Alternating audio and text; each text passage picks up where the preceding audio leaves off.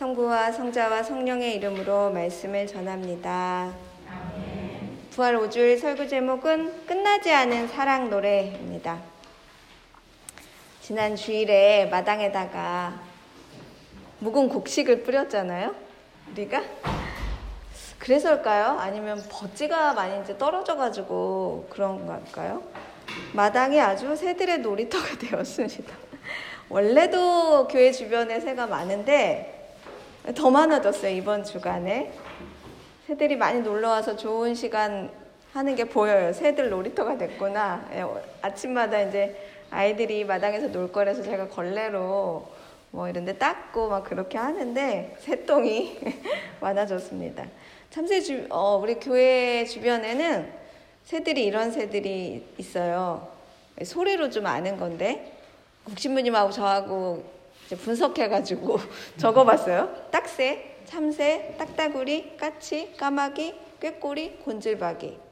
뭐 이거 말고도 더 있을 것 같아요. 새소리가 굉장히 풍성하거든요. 그래서 여러 가지 새소리를 들을 수 있습니다. 카라 학교에서 이제 새소리를 듣고 나서 우리 애은은 마당에서 한참을 새를 구경하면서 새 소리를 내요.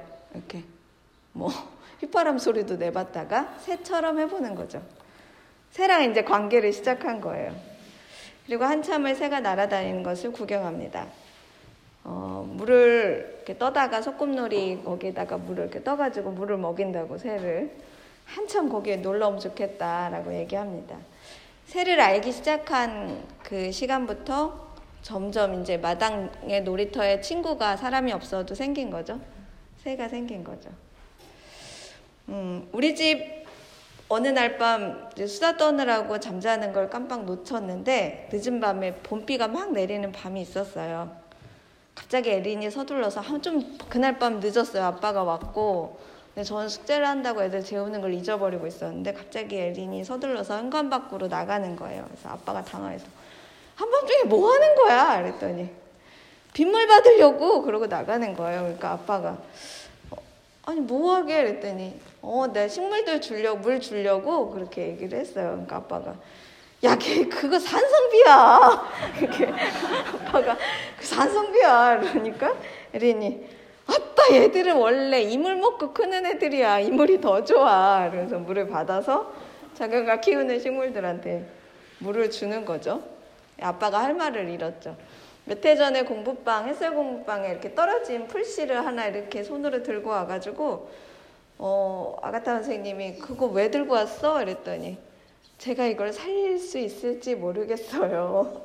라고 얘기했는데, 그 녀석도 아마 살아, 못 살았어요? 모르겠대. 자기 얘기한다고 고개를 돌렸습니다. 근데 애들 얘기를 하려고 그런 게 아니라, 관계란 본래 세상을 보는 눈을 다르게 한다. 이 말씀을 드리고 싶어서 그렇습니다. 그래서였을까요? 복음 말씀은 이렇게 시작합니다. 유다가 나간 뒤에 이렇게 시작해요.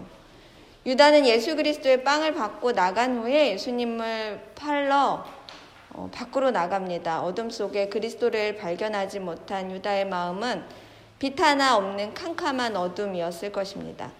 다락방 안에 남아있는 제자들도 그 밤을 맞이했지만 유다의 예수 그리스도 없는 밖의 밤과 제자들의 밤은 예수님 있잖아요. 분명히 선명하게 대비됩니다. 유다가 나간 그곳에는 그리스도만 없는 게 아니라 누구도 없었죠? 제자들, 친구들도 없었습니다. 동고동락하고 서로가 서로에게 배움이 되어주며 길에서 배웠던 친구들이 없어졌습니다. 그래서 유다는 더 이상 뭐가 끊겼어요. 배움이 끊겼다. 이렇게 말씀드리고 싶습니다. 이제 더 이상 학교에 안 가는 거예요. 유다는 학교에서 자퇴했어요. 예수님 학교에서 자퇴한 게 유다예요. 어, 제가 이제 학교에 가기 시작했잖아요.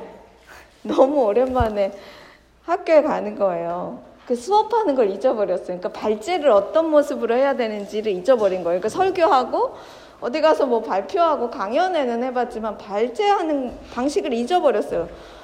얼마나 창피한지 모르겠어요. 그 아직 완성이 되지 않은 제 글을 발제문에 가지고 발표를 하고 나면은 너무 창피해서 아, 내가 쥐구멍 있으면 진짜 들어가고 싶다 이런 생각을 하게 됩니다.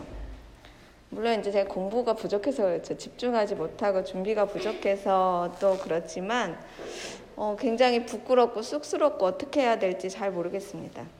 그런데 부끄러움이 지나고 나면 아주 신비로운 시간이 열립니다. 그러니까 제 발제는 그냥 대화를 열기 위한 창구고 발제로 이어지는 그 수업의 여러 가지 토론과 어, 서로가 서로의 어, 그 어떤 관심사와 그러니까 자기마다 관심사가 다르거든요. 전 분명히 사랑에 대해서 발제했는데 어, 자기를 과학의 아들이라고 부르는 분은 과학적 관점으로 그 제 걸 얘기하고 또 어떤 사람은 여성신학으로 얘기하고 어떤 사람은 생태신학으로 얘기하고 다 다른 방향으로 한 주제가 막 난도질돼서 다른 요리가 따단하고 나옵니다. 음, 아, 이 질문과 답변을 하기 위해서 왔구나. 어, 나는 여기 초대됐구나. 배움을 도울 사람들, 친구들을 만나러 학교에 만나보다 이렇게 생각이 듭니다. 나이가 다르고요. 그러니까 예전에 학교는 보통 이제 자기 또래랑 다니잖아요. 근데 나이가 정말 너무 다 다릅니다. 나이가 뭐 천차만별이고요. 지금 막 졸업한 사람도 있고, 어, 뭐 저보다 나이가 많으신 분들도 있고, 저보다 어리신 분들도 있고, 나이가 다르고 배경이 다르고 삶이 다른 친구들의 그 파란만장한 삶을 듣고 있으면 저절로 뭔가 내 생각이 이렇게 좀 정리되는 것 같은 느낌이 듭니다. 그 또 신학이잖아요. 참 신학은 참 뭐 어디다 쓸까 이렇게 싶은데 또 여기까지 대학원까지 공부하러 오신 분들 그 저는 성공회니까 성공회 대학교 갔다고 생각이 드는데 성공회 대학교에 공부 신학 공부하러 오신 분들은 참 보고 있으면 아이고야 이런 생각이 듭니다. 어, 교회를 뭔가 크게 확장시키기 위한 공부라고 보기에는 좀 어렵기 때문에 공부를 하게 된 이유들을 듣고 있으면 참 재밌게 어, 아, 이 복음이 이렇게 확장되고 있구나.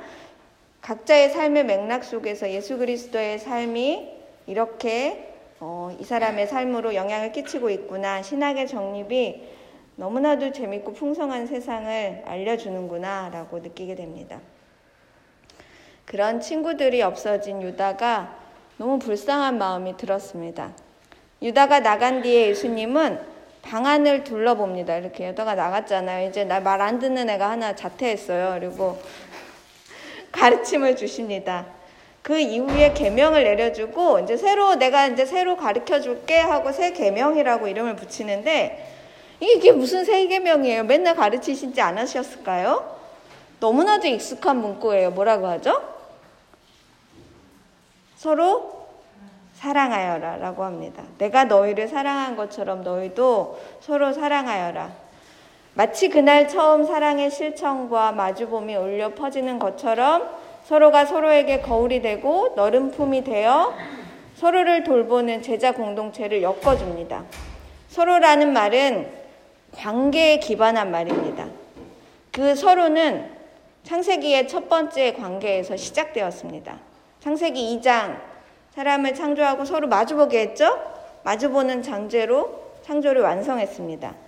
그 마주봄으로 더욱 하느님 곁에 가까이 가는 순간을 내어주셨습니다. 혼자서 갈 수 없는 거예요. 창조를 이해하려면 혼자 못 가요. 마주본 사람의 저 사람의 삶 가운데 일어나는 역경과 슬픔과 저 사람의 독단, 이기심, 그걸 넘어서야 그를 사랑할 수 있다는 걸 우리는 알고 있죠? 근데 예수님이 이렇게 얘기합니다. 서로 사랑해라. 아, 주님, 그것만은 하지 말아주세요. 제가 저 산을 일로 옮기는 건 할 수 있는데, 제가 저 사람은 못 사랑하겠습니다. 서로 사랑하는 일 너무 어렵습니다. 불가능한 것처럼 느껴집니다. 어, 그 관계는 죄를 짓게 된 하느님, 그러니까 그 아담과 하와가 서로를 마주보고 나서 서로 관계 맺고 나서 한 일이 뭐예요? 선악과 따먹었잖아요. 그 친구를 만들어 줬는데 내 말 잘 듣고 너희들이 왜 창조되었는지 알으라고 했는데 그 관계가 뭐를 있게 했냐면 죄를 짓게 한 거예요. 하나님 눈에서 멀어지게 했죠. 그 사랑에 빠지면 이렇게 눈밖에 나는 게 맞는 거예요. 도망가고 싶고 이런 게 다 이게 창조의 어떤 섭리와 연관이 있습니다. 선악과 따먹죠. 어, 그리고 죄 짓고 그리고 벌 받게 되는 이유가 친구 때문에 있다. 창, 세기에서 그렇게 얘기하고 있다. 그래서 멀리 멀리 돌아서 우리는 배우는 사람의 역사를 그대로 어, 걷게 됩니다. 배움은 사이에서 일어나는 일이고 어, 깊은 이야기가 끝나지 않고 계속 이어지는 거죠. 구약에서 오염된 그 관계는 오늘 예수님에게서 다시 축복으로 이어지게 됩니다. 서로 마주보게 하시고 유다 나갔죠. 자퇴 안에 나가고 이제 남아있는 애들 11명 어쩜 더 누가 있었을지도 모르죠. 예수님하고 마주보면서 서로 사랑해라. 너희의 배움을 멈추지 말아라. 너희의 삶을 멈추지 말아라. 너희의 사랑을 멈추지 말아라. 이제 나 없고 내가 너희들이 물으면 증물 증문 즉설하지 못하더라도 너희에게 친구가 있으니 그 사랑을 멈추지 말아라 하고 당부하십니다. 너희의 사명을 함께 완성하고 너희의 사명을 함께 이루라고 하신 말씀이 깊이 새겨집니다. 그렇게 사랑을 깨닫게 되면 마치 사랑이 본래 처음부터 내게 있었던 걸 알게 됩니다. 그 전에 사랑을 모를 때는 나한테 사랑 같은 건 없는 줄 알았어요. 근데 어느 날 사랑을 깨닫고 나면, 아, 나는 사랑이 원래 사랑받고 있었구나. 라는 걸 알게 됩니다. 네. 그 사랑이 나를 키우고 그 사랑이 나를 살게 했고 그 사랑이 나를 지켜줬구나. 아, 이제서 내가 깨달았다.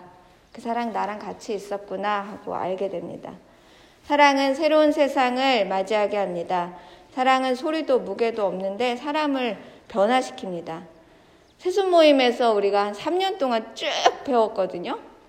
근데 한 주제 가지고 배웠어요. 애착. 만 3년 동안 매달리고 함께 배웠습니다. 결국 내가 아이에게 물려줄 수 있는 것은 애착, 안전한 이어짐, 그것이었습니다. 이게 양육의 첫 번째 요소이자 완성이라는 것을 알게 되었습니다. 애착 없이는 모두 모래 위에 짓는 성과 같다, 성을 짓는 것과 같다라고 알게 되었습니다. 어, 사랑은 우리를 변화시키고 살리고 배우게 하고 우리를 보호합니다. 실체가 없는데도 우리를 안전한 뜰로 인도합니다.